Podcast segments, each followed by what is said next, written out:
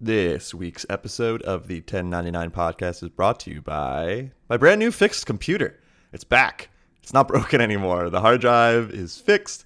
There's not crazy smoke pouring out that wasn't happening, but there was definitely a point where I thought smoke might start pouring out.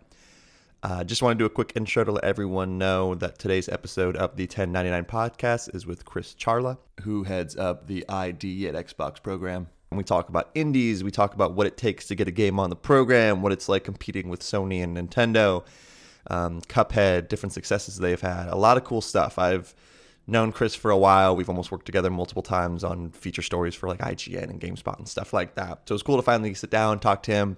He's a wealth of knowledge, and I feel like the Xbox One indie side has really grown a lot, and I think that's a lot because of him and his team. So hopefully you enjoyed today's episode. I am now scheduling a whole bunch of new guests. There was that brief week or two where I couldn't do anything because everything was broken in my apartment, but we have people like Jeff Cannata that should be happening in the very near future. Full Metal Furies, I'm talking to Cellador Games. My PC crashed during that podcast. Hopefully we can do that podcast again, reschedule it. We talk about Rogue Legacy, Full Metal Furies, what it's like creating games in this current indie environment, how much you expect at launch versus the long tail, a lot of stuff going on there. Also going to be talking to some more MMA people. Some of these aren't confirmed, but they're just about wrapped up, and I'll announce them on Twitter, but you could be seeing people like Luke Thomas, who hosts the Luke Thomas Show on SiriusXM and also writes for MMA Fighting. I have a podcast planned with Brian Hayes, the man behind EA Sports UFC 3. I got a lot of support for the Chuck Mendenhall episode. That was a surprise how many people really enjoyed that. So I'll be doing a few more similar ones like that. Quick favor, if you could, please follow me at Josiah Renaudin on Twitter. And also please follow at the 1099 Podcast on Twitter. I really appreciate that. If that account has more Twitter followers, people will take it seriously. And then it keep getting bigger guests. People be like, oh, that shit's important. I'm going to go on that show. Also, the subreddit is just the 1099. That is growing. I have a lot of incredible listeners and friends of mine who are working on it and have done great stuff to make it look like people are actually professionals doing it. So check all that stuff out. And lastly, please go to iTunes or whatever podcast platform you use, search for the 1099 Podcast and leave a review. Give it 5 glowing stars. Explain why you like it, and that'll help people find it. That's the goal. I really appreciate you guys taking the time to do stuff like that. I've seen a lot of great reviews. I'm not trying to ask too much of you, hopefully. Just like, hey, leave one quick review. Takes 2 minutes, and then leave. And then boom, all these free podcasts. Without further ado, please enjoy this episode with the wonderful Chris Charla.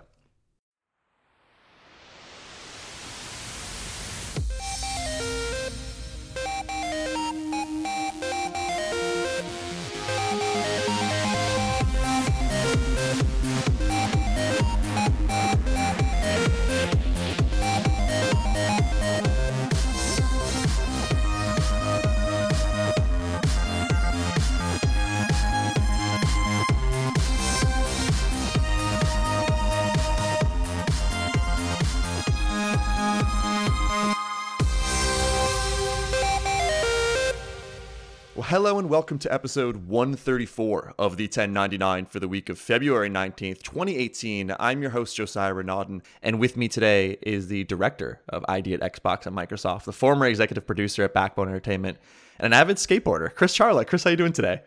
Good. I'm like a terrible skateboarder, but I guess avid is a good way to put it. But I feel like a lot of your tweets surround skateboarding, so maybe that's just the sense I've gotten from your Twitter handle. I'm like, man, I think Chris is just always skateboarding from place to place. I do really like it, but I am really not a good skateboarder, but it's fun to be into something where you're not part of it. You know what I mean? Like, I'm in the game industry, but I love games, but it's just different when you're in the game industry. And skateboarding, I'm just like a fan and a scrub, and so it's an enjoyable way to enjoy it. It's also something you can always get better at, just about no matter what. Like, it's one of those, I can keep working at this as a hobby. There's some hobbies where you kind of plateau, and skateboarding seems like something you don't plateau at. Is it something you've been doing since you were like a kid?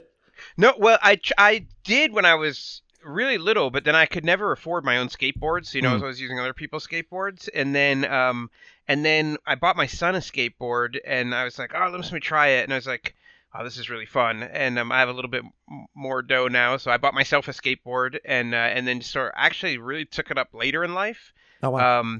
But yeah, it's really fun. The thing I like about skateboarding is that, you know, this is just like one of the rules for skateboarding is that if you try and do something like 1,000 times and then you do it once, that like counts. That's like, you did it. And so like all of skateboarding, you know, if you watch any skate videos, it's basically people just messing up over and over and over again. And then just, they finally get it and that's it. They got it. You know what I mean? Like you, and so, the kind of like, persistence, the way persistence is rewarded in skateboarding, I think is really, really cool. And it's fun. And for me, because I'm so bad, it's fun even when I'm like messing up and failing. And, you know, so yeah, I enjoy it. Do you have a favorite skateboard that you own? Like a favorite design out of everything you have? Yeah, I have a Toy Machine. It's actually like a cruiser deck, almost like a pool deck. Like it's just, it's not like a standard popsicle. So I have I have that one. It's like a, you know, so it's got like a distinct tail and nose, and that's what I use at parks. And then for just pushing around, like if I'm, you know, like in a parking lot or on a street, I actually use an ID at Xbox skateboard.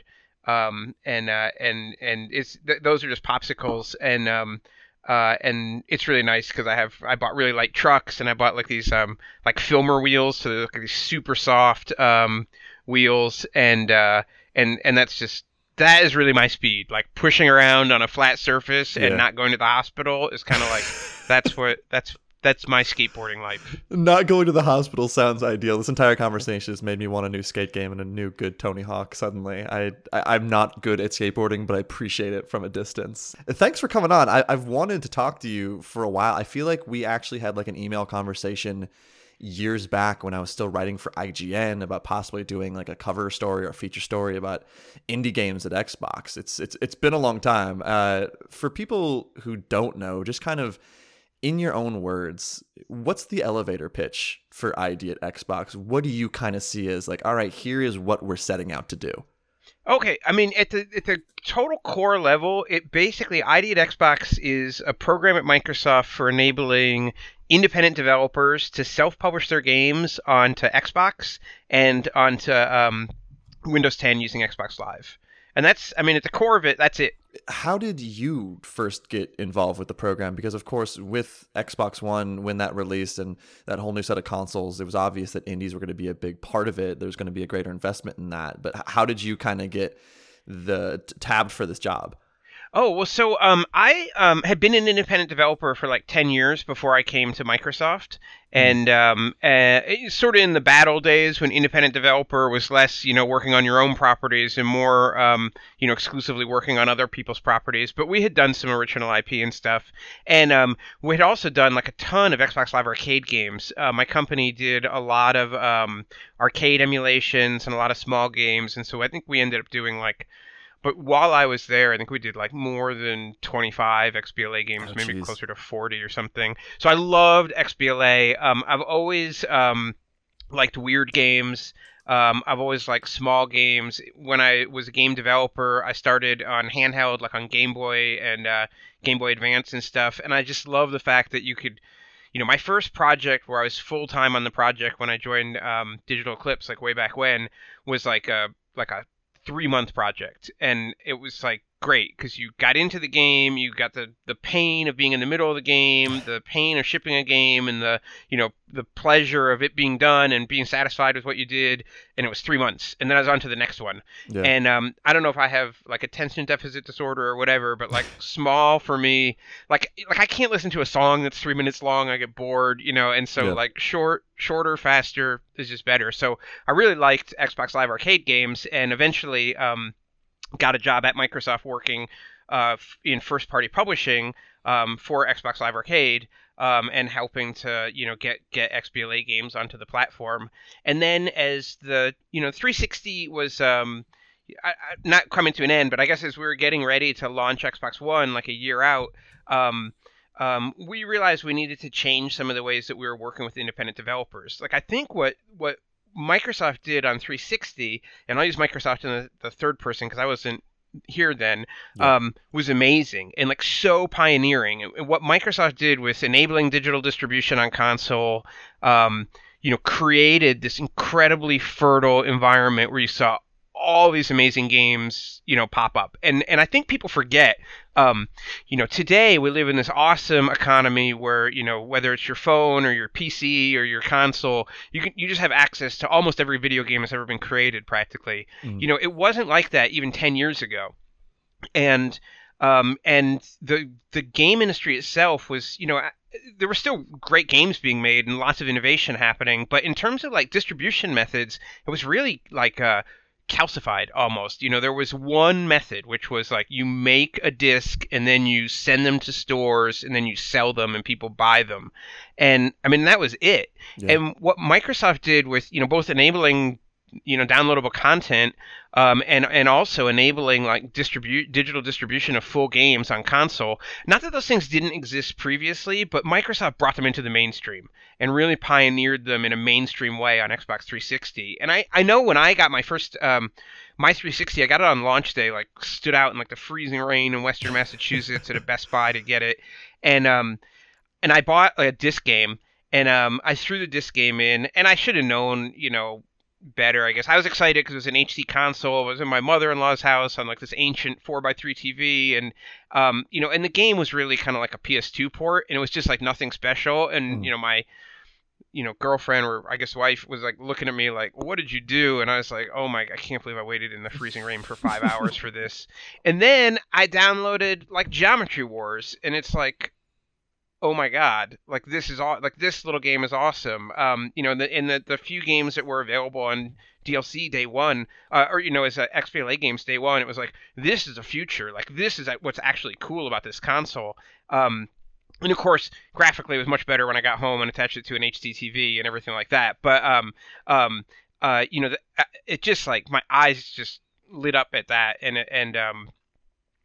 you know, it was just so neat. So I think Microsoft did amazing things like pioneering the space. And I always go back to 2008 when, you know, that first summer of arcade, when they launched Castle Crashers, and they launched Braid, which I think was just an incredibly, you know, I don't think, you know, people, John Blow is a controversial figure, but I really don't think he gets enough credit for what a pioneer he was and like what he was doing in a space where like, he was making Braid for years before that, and he had contracted a little bit with my company, so I knew him. And he was making this game with like, there's not going to be any way to distribute this game to a mainstream audience. I mean, yes, you could sell downloadable games on PC, but at the time, you know, Steam didn't even really exist as a thing. And he built this game, and it happened to just coincide with when like the, you know, the technology for distributing a game like that came up through Xbox Live Arcade. And to me, it all comes, that 2008 year, with all those games, just created this incredible flowering of independent content. To actually answer the question, by, you know, 2012, it was only 4 years later, but we were getting ready to, you know, we were thinking about what Xbox One was going to be, and all our paradigms for how we work with independent developers were out of date. I mean, just being, you know, just brutally honest, they made tons of sense in 2007 and 2008. But you know, independent developers didn't need a publisher anymore. You know, that paradigm was changing, and independent developers just wanted to be like left alone to like make their games. And so as we started thinking about how we were going to do Xbox One, a bunch of different people at Microsoft, you know, had different ideas for how we were going to work with independent developers.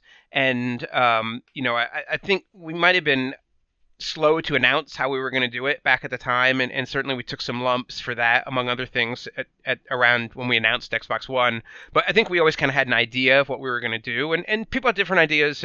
But it all coalesced into ID at Xbox. And really, you know, we had kind of, you know, two or three core notions. One was we were no longer going to have a product category called Xbox Live Arcade.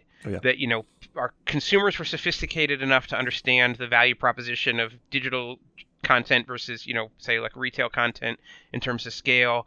And our store was sophisticated enough, and our developers were sophisticated enough. And on Xbox One, we were just going to have video games. And there was going to be a store that sold video games, and it would sell, you know, Castle Crashers right next to Call of Duty, and that wouldn't be a problem. And that was, you know, today it seems totally obvious, but you know, in 2012, that was, you know, certainly internally, that was controversial. And the other thing that we really decided was that, you know, we were going to have an open program. We talked a lot internally about ideas of things that looked a little bit like other programs that eventually came out other places. But, you know, where we eventually settled was like, just open this thing up. Yeah. And, you know, and of course on Xbox, every game has to go through concept approval to make sure that it's going to deliver like a you know, certain level of console quality to our players. And that's a promise we make to our players. But in terms of like, you know, oh, we'll have, you know, one slot per indie per year, you know, some kind of crazy thing like that. You know, that was just, we just decided that was silly. That wasn't where the market was going. It wasn't what developers wanted. And, you know, we went out and talked to dozens and dozens of developers about different ideas as we were coming up with the program that became ID at Xbox. And, you know, and what they wanted was clear. Just like, give us platform access and we'll take care of the rest. And so ultimately that's what the program is, right? You know, yeah. at the bottom, at the core level, the program, you know, sometimes they joke around like it's just it should be boring. You know, this is the way you self-publish, and you know, and our North Star when we started, and it's our North Star like every day since then has just been just like make life easy for developers, and like everything else will be okay. And yeah. You know, we knew we needed to have super broad content on Xbox One. We knew we needed to have super diverse content on Xbox One. And we certainly knew that we're not going to get there without independent developers. And I think if you look at any, you know, console marketplace right now, independent developers are, you know, hugely important. And we knew the way to get them was to make life as easy as possible. And ultimately, that's been our goal with ID at Xbox since day one. Just like make things easy for developers. Everything else kind of takes care of itself. Yeah, just remove barriers so they can just actually make the games and get them out there. And like you said, you're not having, oh, it's our one allotted indie game for this half of the year. Now we need to wait for the next big one to happen. It's funny, you just going through that history. There's a lot of people who play games and complain about how certain business practices are and how games are in general in 2017 and 2018. Totally get it. But there's also, you forget how fast these things have moved, where you're right, the idea of self-publishing wasn't really around. You always needed a publisher before. The fact that Geometry Wars was incredible, but you think about Xbox Live Arcade back then, starting as this idea of like these smaller $5 or $10 arcade games that weren't, you know, yeah. A lot of people didn't see them as quote unquote real video games. And now we have things like Bastion came out later, and now we have Pyre, which was one of my favorite games from last year, which is this indie game that is massive in scope and this incredible team behind it. There's people who are investing in this way that's really interesting. And I mean, beyond the growth from Xbox 360 to 2018 right now, how far do you feel your team has come personally from the launch of the Xbox One to now in terms of not just results, but perception? Because you did mention there was a little bit of a rocky launch at the start, and you took your lumps, and you kind of had this plan all along, but it just took a while to implement it. I remember one of my first like big IGN cover stories was in 2013 about this big push for Sony at the time with PS4. Like, this is the new indie haven was kind of the concept of it. I talked to a lot of developers about that. But since then, I do feel like that's flipped in a lot of senses. How do you kind of evaluate the work your team has done to change that perception?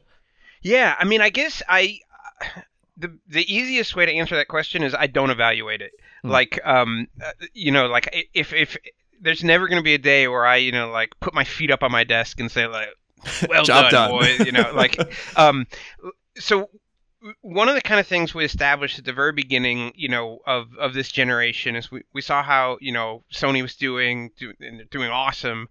And, you know, we realized that, you know, we can't worry about that. Like, the only thing I can control is like what's in front of me, and my keyboard and my phone and my screens. And we just had to like do as good a job as we can, like for ourselves. And we, you know, we said we were going to do a lot for developers. And I think there was, you know, some skepticism, which is totally fair. You know, given how, you know, people had some rocky, you know, things at the end there on 360. And, you know, all we could do is say like, okay, well, you know, we said what we're going to say, and now watch what we do. And, you know, ultimately judging like how we've done is, I think, that's something that's best done by, you know, the press or developers. And you know, certainly it's awesome when I have a developer come up to me to show and say like, thank you so much, or like, this was so easy. But you know, it feels great, like, of course. But I'm also always looking for the developers who are saying like, why is this not working? Or like, how do I do that? Or like, can we do this other thing? And, you know, and that's, you know, to me, like, where we need to focus on the ID team is always just like, how can we do better? And there's always stuff we can do better. And I don't mean that we're like humorless people who never, you know, have fun or think about our success. Like, we're super happy with like how things are going. And I think, you know, on a day-to-day basis, people on the team like have a good time and, you know, we have fun and we're totally celebrate the great things our developers do. But like, we're not like self-congratulatory, you know, we're like, you know, it's awesome that this game did great. Like, but you know what, like, how long did they spend in cert? Like, could we have gotten them through cert like a week earlier? Would that have given us a week more flexibility to do blah, blah, blah? And like, let's go figure that out. And so I hope that that's kind of like the spirit that we usually operate in, which is just constantly focusing on just like, hey, how can we do better? And, you know, I do feel, you know, if I took a step out, I would say that, you know, most developers you talk to who've worked with the ID team have had a pretty good experience. And that feels awesome. Like it feels really, really good. But the thing we focus on is just making sure that like, that we don't screw up and that we constantly keep, you know, making it better for everybody. I've always felt that your team and just kind of the Xbox division as a whole is really good at not worrying about what everyone else is doing around them or focusing on what they're doing. And I know this whole indie thing isn't exactly a competition with other console providers out there, but does having a Sony or a Nintendo out there looking to sign other exclusives, looking to bring other indies, does that motivate you? Are you thinking about the competition and keeping an eye on what they do when you're out there? Or is it healthier maybe just to be more introspective and worried about your team? You know, we're not like living in a bubble. You know, I have a Switch, I have a PS4, I play, you know, games on all those consoles. I've got a Vita in front of me right now and a 3DS in my pocket, you know.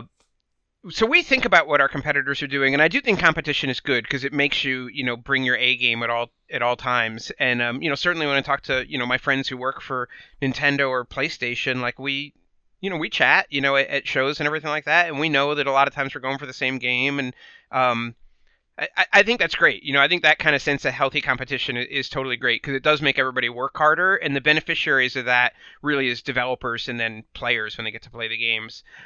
That said, I think probably the best tool is Twitter, right? Like Twitter has a lot of issues. Okay. And, but I will say that when we started ID in 2013 and for the next couple of years, like to me, that was a great barometer of how we were doing, because, you know, developers certainly aren't shy about telling the world how they're doing on Twitter and you know, letting us know where we maybe were dropping the ball or letting us know when we were doing well. And that was like I don't know if it's quite as good now, but for a long time that was like a really fantastic barometer to see how we were doing. And I actually liked you know, working under that sort of Damocles of Twitter, because it meant that you couldn't goof off. You know what I mean? We couldn't slack and hope people weren't going to notice, because if you slack, you know, a developer's going to tell the world. And so I actually feel like that provides a lot of motivation. And, you know, I think for some people that horrifies them.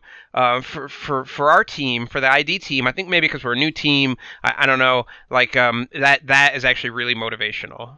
People will say things on Twitter that they will not say to your face or over an email. Sometimes people will just let loose in a way. And like you said, Twitter has its own problems, but that has to be useful when you really want the information that maybe you otherwise wouldn't get by just talking to people. That's right. There's a lot of stuff out there where suddenly you're like, okay, I didn't even know this person thought this and had this issue with cert or this issue with this stage of the process. But now I know because they're venting on Twitter. Yeah, it's been really good. I do think maybe I think Twitter's got issues. So I don't know if I would, you know, and you have to be careful about how much you, you know, how much stock you put in everything. You know, it's something you have to be thoughtful about, but it is a great tool, or has been a great tool in the past for taking the barometer of developers for sure. Yeah, I remember talking to Eric Pope, who works on the For Honor team, and mentioning how, like, when you're in the community, you look at Twitter not for solutions to the problems, but for the problems that people are talking about. So like, okay, there's a lot of people having issues with this, and a lot of people on Twitter will present their solutions and they've never created a video game, so it's like they don't know how this works. But it's good at least pinpointing what you need to look at. You mentioned before you do talk to different people who, you know, work at Nintendo or Sony, and you know you're sometimes going for the same game. How does exclusivity work on ID at Xbox? Is that something that is this blanket, here is our policy, or is it really project to project and game to game? I don't know. It works in a way that we don't really talk about it publicly. Okay. I tried. We're always eager to like see cool games, and so, you know, if we're at a trade show or something like that, we're always eager to check out games that we haven't seen before. And if a developer applies and, you know, they've got a neat game, you know, from our perspective, we want players to see awesome games. And, you know, there's so many games that come out now. If there's a game that comes through that, you know, looks pretty special, that's going to be something where we really want to make sure people see it. And, you know, whether that's, you know, making sure that we feature it at E3 on stage, or feature it like at a trade show, at a PAX or something like that. Like there's all different sort of ways, but there's definitely no formula at all. Okay. Featuring games, it's like you do have these different platforms, these different resources where you can feature them, and you have a big button on your site to like, hey, apply for the ID at Xbox program. But do you spend personally the majority of your time searching high and low for new creative indies to publish on Xbox One? Is a lot of your job finding those gems that wouldn't otherwise just be funneled directly to your website? Yeah, we find things lots of different ways, but yeah, we have people at as many trade shows and conferences, small ones and big ones, around the world through a year as we possibly can. Like I think last year, certainly, we had people on, you know, 6 continents looking at games. Wow. And it's a never-ending quest, because one of the great things about the democratization of game development that's happened over the last like 10, 15 years is it's no longer that the best games are going to come from San Francisco, Austin, Seattle, and Tokyo and London. Now a great game can come from any place. Yeah. You know, one of the games I'm most excited about right now is a game called Ooblets by a studio called Glumberland, and they're in New England. I think they're in New Hampshire, and they're not in a big city. But they can, you know, today with the internet and tools, like you can be anywhere in the world. And so it's probably more work for us, but it is super fun just to get out there and to meet people and try and find new games. It is really cool just how global it's become. I had Rami Ismail on this podcast a while back, and something he said that really stuck with me is, you know, when he's doing these different talks internationally, you're talking to people who they might have creative development ideas that the normal person in like California or New York or anything like that just wouldn't have, because they haven't played maybe as many video games. They might not already have these preconceived notions about what a video game is or what this certain genre is, so they can break those conventions because they have these fresh ideas outside of games. Do you have any stories from people you've maybe a country you wouldn't expect who had an indie game that really blew you away? I'm trying to think off the top of my head. I don't. There might be some people we're talking to. But, you know, I think about things like, you know, a game like Beyond Eyes, yeah. which came out on Xbox and PC and stuff a little while ago. I mean, that was a game from somebody who wasn't a traditional game maker and brought like a totally different, you know, take on what a game should be because of that. And I think that like those kind of efforts are really, really cool. The thing that I've noticed going around and that I think is actually really, really neat is that I think we're starting to see game scenes build up in a similar way that you see music scenes build up. I love it. Yeah. Where you know you can talk about like, oh, there's a Seattle band, you know, and in the 90s that really kind of meant something, like what a Seattle band was versus say like an East Bay band or you know a London band. And I think we're actually starting to see that in games now. And I don't mean like every game that's developed in Seattle is the same or every game that's developed in LA is the same, but there's flavors. I mean, I really believe this, that there are distinct flavors that you see in an LA game that's different than a Seattle game, that's different than a London game or a Tokyo game or a Stockholm game or a Hovde game or a Copenhagen game. And I think that's fantastic. And I actually think in some respect that is actually a function of just how many games are being built now. Mm-hmm. You know, when there were only 100 games coming out a year, it's hard to develop these kind of regional flavors, right? But when there's, you know, tons and tons of games coming out a year, when there's, you know, 40 games coming from Seattle developers a year, or Toronto devs or Montreal devs, you really do start to see these kind of, you know, local flavor build up. And I don't think it is something where it, you know, comes out in just genre type or something like that. And I do think you probably had to play a lot of games to kind of to see this. But to me, it's one of the most like really interesting things that like this kind of regionalism. Hopefully that's the right word. I think it's really, really cool. And it does give you the sense that when you play a game from someplace that's across the world, they're seeing the world differently, and you're seeing the world differently through their game. And, you know, hopefully in, you know, a small way, that's kind of like, you know, mind expanding or point of view expanding. And so I love it. It's one of my favorite things about playing games at all is that, you know, you get to see the world through another point of view. And the fact that they're, you know, I can now see the world from, you know, the point of view of somebody who's in Brazil or, you know, somebody who's in, you know, a country in Africa that, you know, it's going to be hard for me to ever visit, you know, to me is like a really positive development. It's one of my favorite things about games right now. I think you're right. I think it is because of just the sheer number of games that are being released, because when everything needs a publisher and publishers have certain ideas of what the game should look like, or, hey, this other game, this other publisher's, you know, created, there's certain aspects we want to implement in our game because it did well and it's going through play testing, and a lot of the maybe the culture, the creativity, it doesn't get completely like sanded off, but it's more focused into what we expect games to be. And when you have these people who are working without a publisher kind of hanging over their head, they can make these games that are more unique and specific to their regions. So like you said, you get like a group of Chicago games, or here's the Seattle games, or even like here's the UK kind of area where that there's certain games like that. It's really fascinating. I've had one of the games that's come up the most on this podcast when I had Lauren Lanning and Michael Pachter on, and every time I ever talked to them, they talked about Cuphead before Cuphead ever came out. They were just like, I see something here that could be massive. And every single time there was a reel of indie games coming to Xbox, everyone would see the first time I saw that game, like, what was that? Wait, hold on. Like, yeah, go back in the video, pause it. What was that? Is that real? Just, I don't personally know the story that well. It's been out there a little bit. How did Cuphead come together?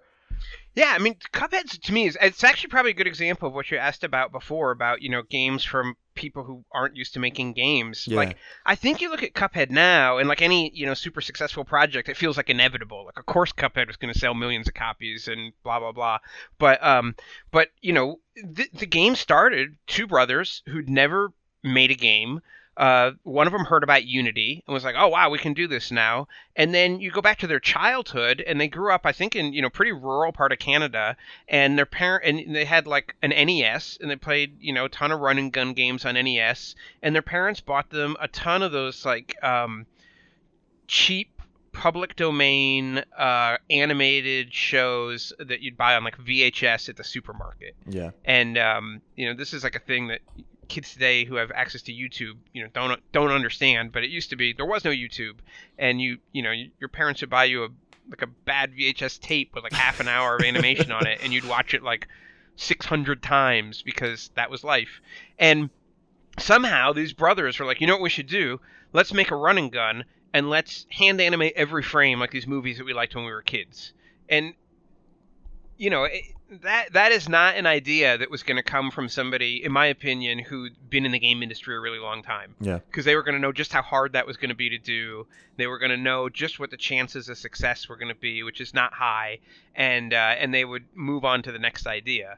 But, you know, Chad and Jared and Maya, you know, were passionate, and they were like, let's just do this thing. And they went for it. And we had opportunity, you know, again, goes back to like always looking for cool games. We saw that game really, really early, and someone on the ID at Xbox team was like, we should work with these guys, and so we featured it at E3, and I think we showed like less than 7 seconds of footage at E3 2014, and it just blew up. Yeah. And the cool thing about that is if you talk to the studio MDHR guys, I think that the attention that they got from E3 like convinced them to like go all in.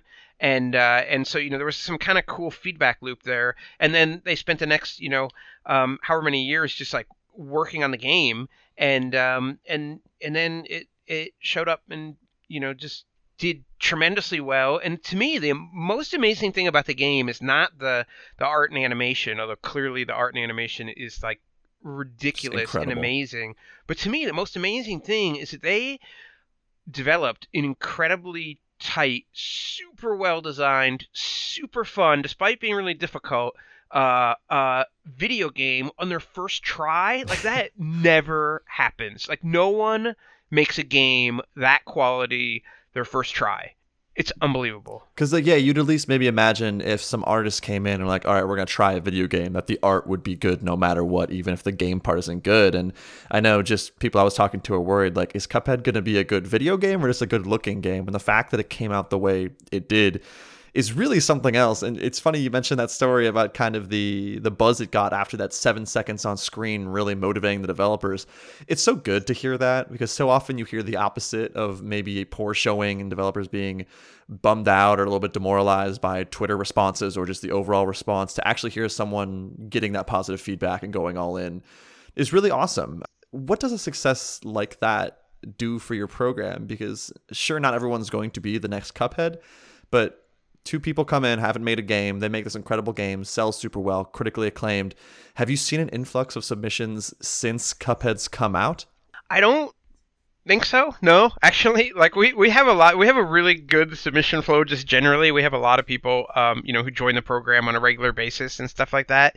And I think, like, to me, Cuphead, like I don't want, you know, that was an exception, not the rule. But like, I do think it is properly inspirational to people to know that, you know, you put in all that work and those guys went all in, you know, financially and personally and everything like that. And to see that return is just fantastic. I don't think every game is going to be a Cuphead, but, yeah.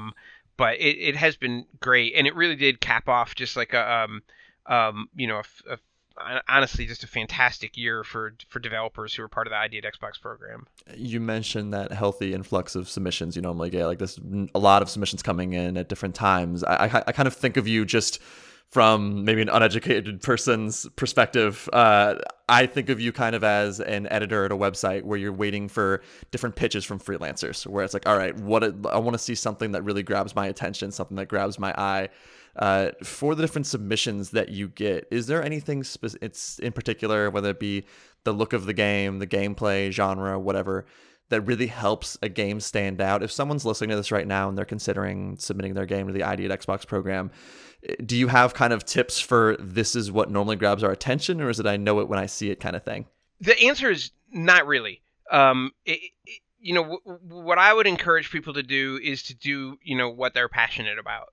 And, you know, one of the things that we try really hard to do in the program is to make sure that every game gets an equal shot at, you know, things like promotions, like being part of E3 or being we do a couple promotions around GDC that are really, really cool.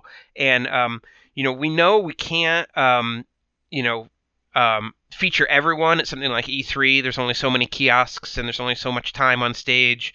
But one thing that's just a really hard and fast rule in the program is that like everyone gets a shot. So we will send out an email to people and say like, hey, you know, our GDC review is coming up. If you'd like to be considered with your game, you know, let us know. Send us a video. Let us know if you'd be able to attend GDC.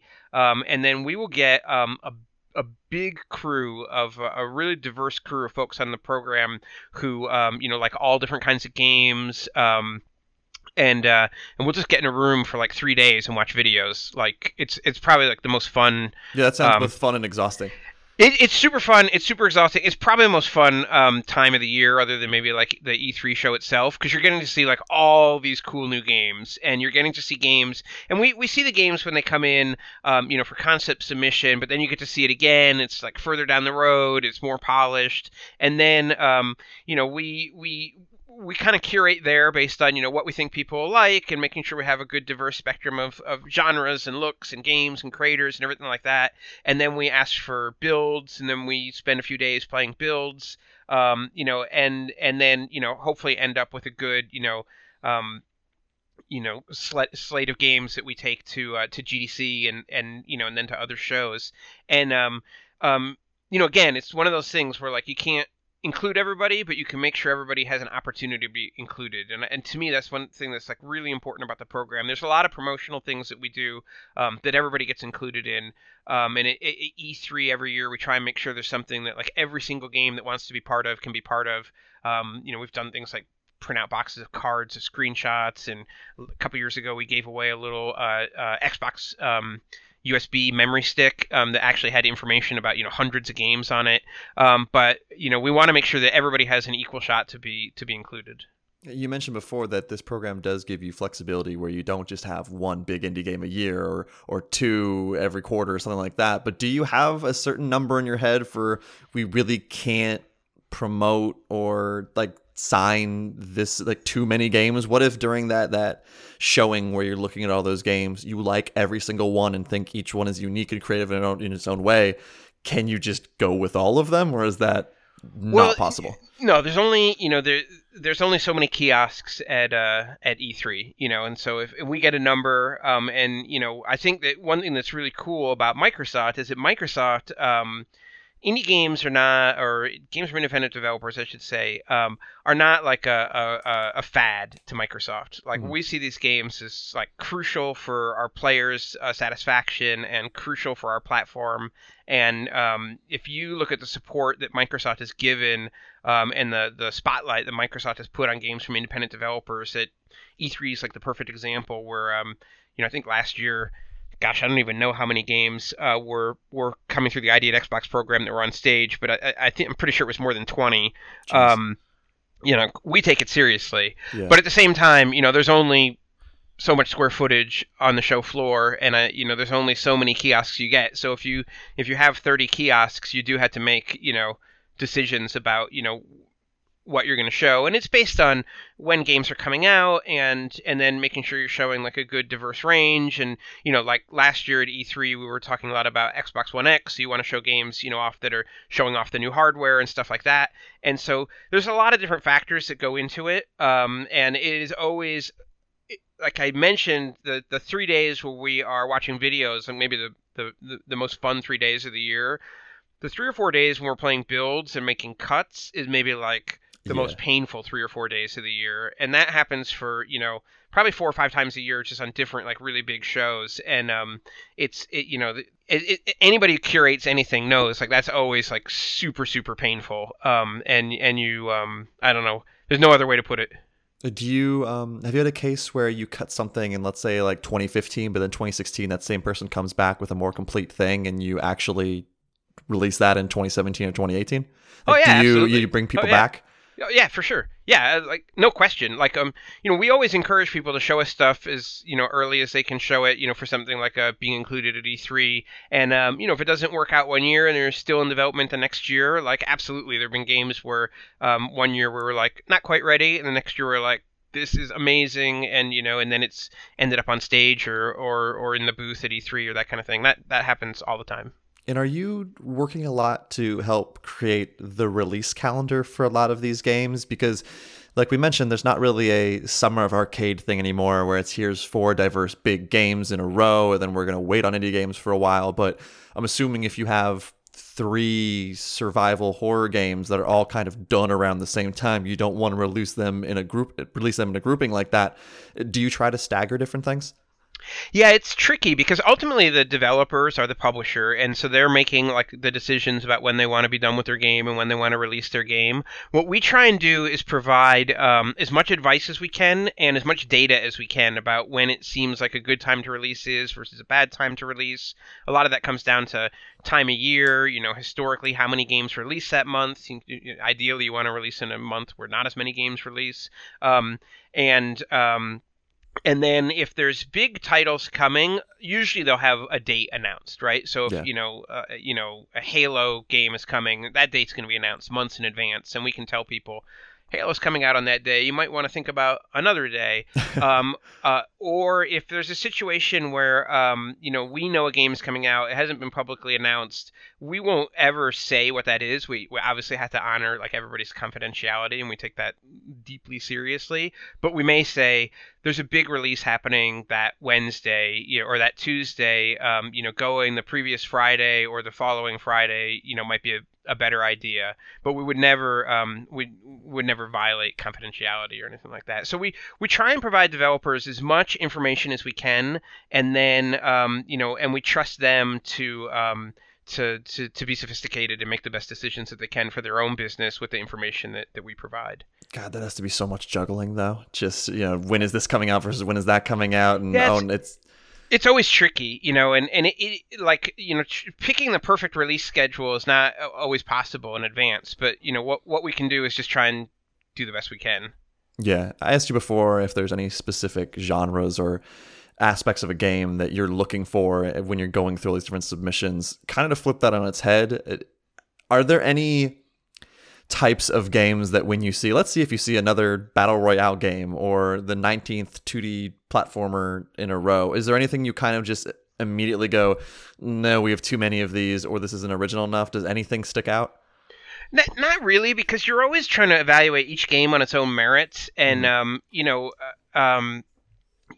every time you say a genre is dead, a game is going to come out that totally proves you wrong. Yeah. Right. I would have told you Western games, there is zero chance a Western game could ever be successful as a video game ever in history.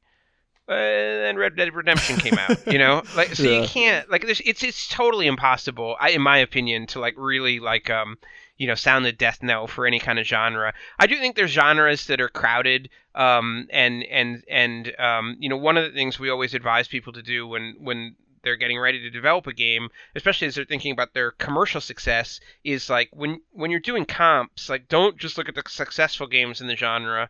Make sure you look at the sales, that you can determine of the unsuccessful games. And then also just look at the number of games that came out in the genre and the percentage of those games that were successful by whatever criteria the developer decides on. We're not going to tell you whether success is selling 10,000 units or selling 100,000 units or selling 1,000,000 units, because that those criteria are going to differ per developer, right? If I'm one person working in a low-cost geography, 10,000 units might be great, I just pay my rent for a year.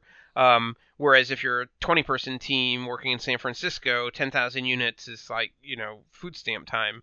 So we just kind of give advice to developers. We do see a lot of sales data. We share a lot of sales data when we can, that's anonymized and everything like that. We try and give developers advice on, good ways to look at the data and then make their own decisions. Have you seen a lot of battle royale, throw everyone on an island games since PUBG has blown up? Have you seen a lot of different examples of that? Honestly, not as many as I was expecting to. Because I just assume, at this point, everyone's go, go, go. You see stuff on mobile and Steam maybe more often where people can kind of get that there even more quickly, where it's just go for the biggest thing possible. Or when Candy Crush exploded, there's 8,000 different matching candy games on the iPhone. Maybe, is there a little bit of a higher barrier to entry that wouldn't allow that many of those types of games to get on there? No, it's a good question, but I don't really know how to answer it, because there's always going to be games that chase another genre, and there's always going to be games that we were working on something that was already similar to that, but it's slightly different, and so I guess I can't say that we've seen any games that are oh my goodness, this is PUBG. Yeah. Yeah. Last couple of things, and again, I really appreciate your time.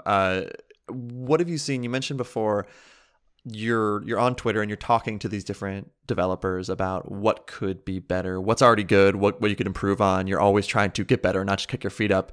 What's been some of the best feedback you've had from any developers about the entire process as a whole that's really, you've really put into practice and helped change your program and make it a cleaner, more streamlined thing?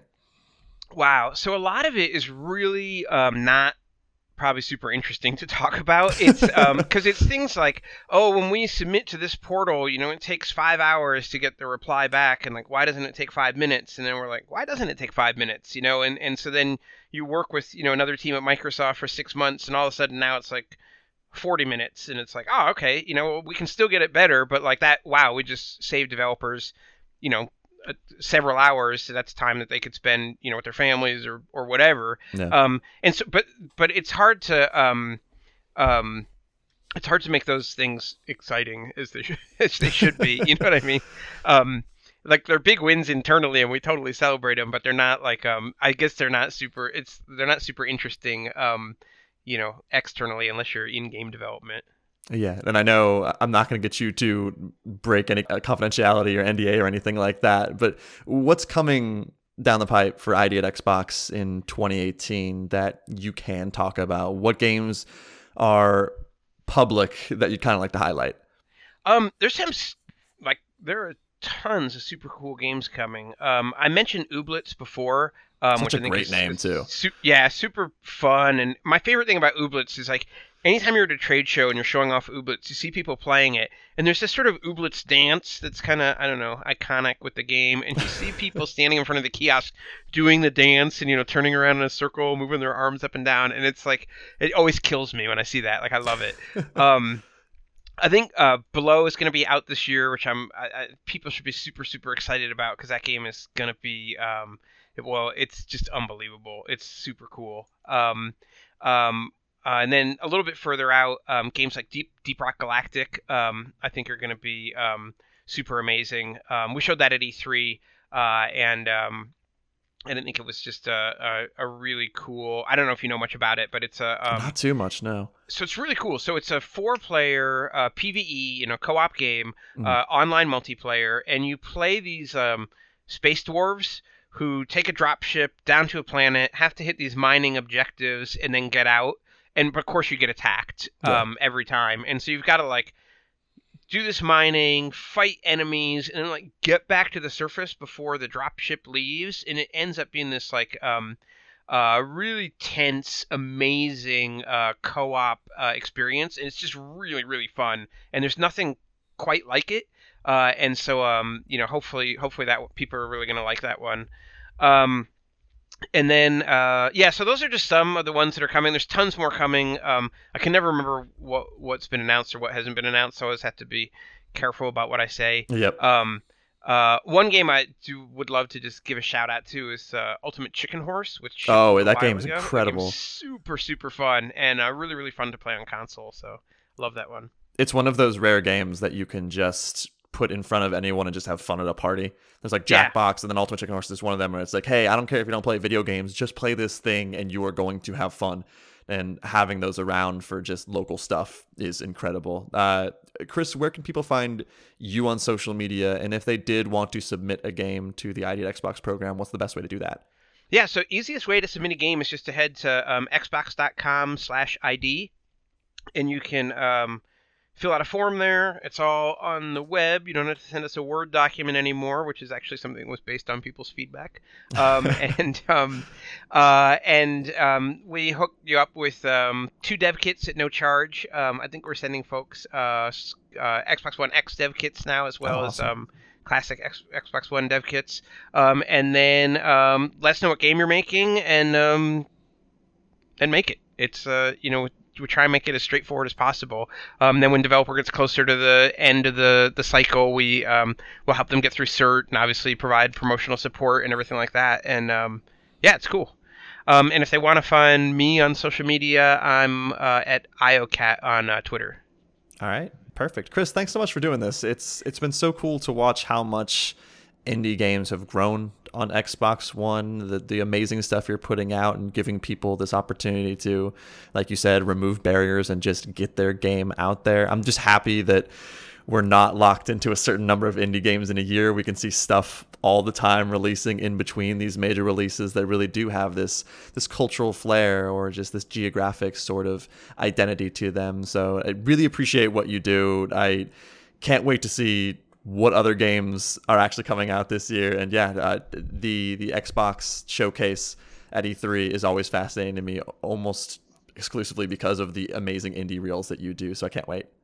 Cool. Yeah, thanks a lot. It's been, I wake up every day and I literally can't believe I get to do this as my job. And it's always, it's amazing to see the stuff that comes out. It is always like way beyond your wildest expectations. And so it is a fun job. It really sounds like it. I can't wait to see you on the Giant Bomb couch too. Every single E3, I love seeing you on the couch talk about all the different games that are there. So that has to be a lot of fun for you too. Yeah, absolutely. Always perfect. Scary. But... just a little bit, it's just because it's the camera on and it's a live show and there's a lot of people watching, but only marginally scary. So yeah, thanks again for coming on. Thanks everyone for listening. Cool, thanks a lot. Thanks for having me. Absolutely. Hopefully everyone tunes back in for the next episode of the 1099.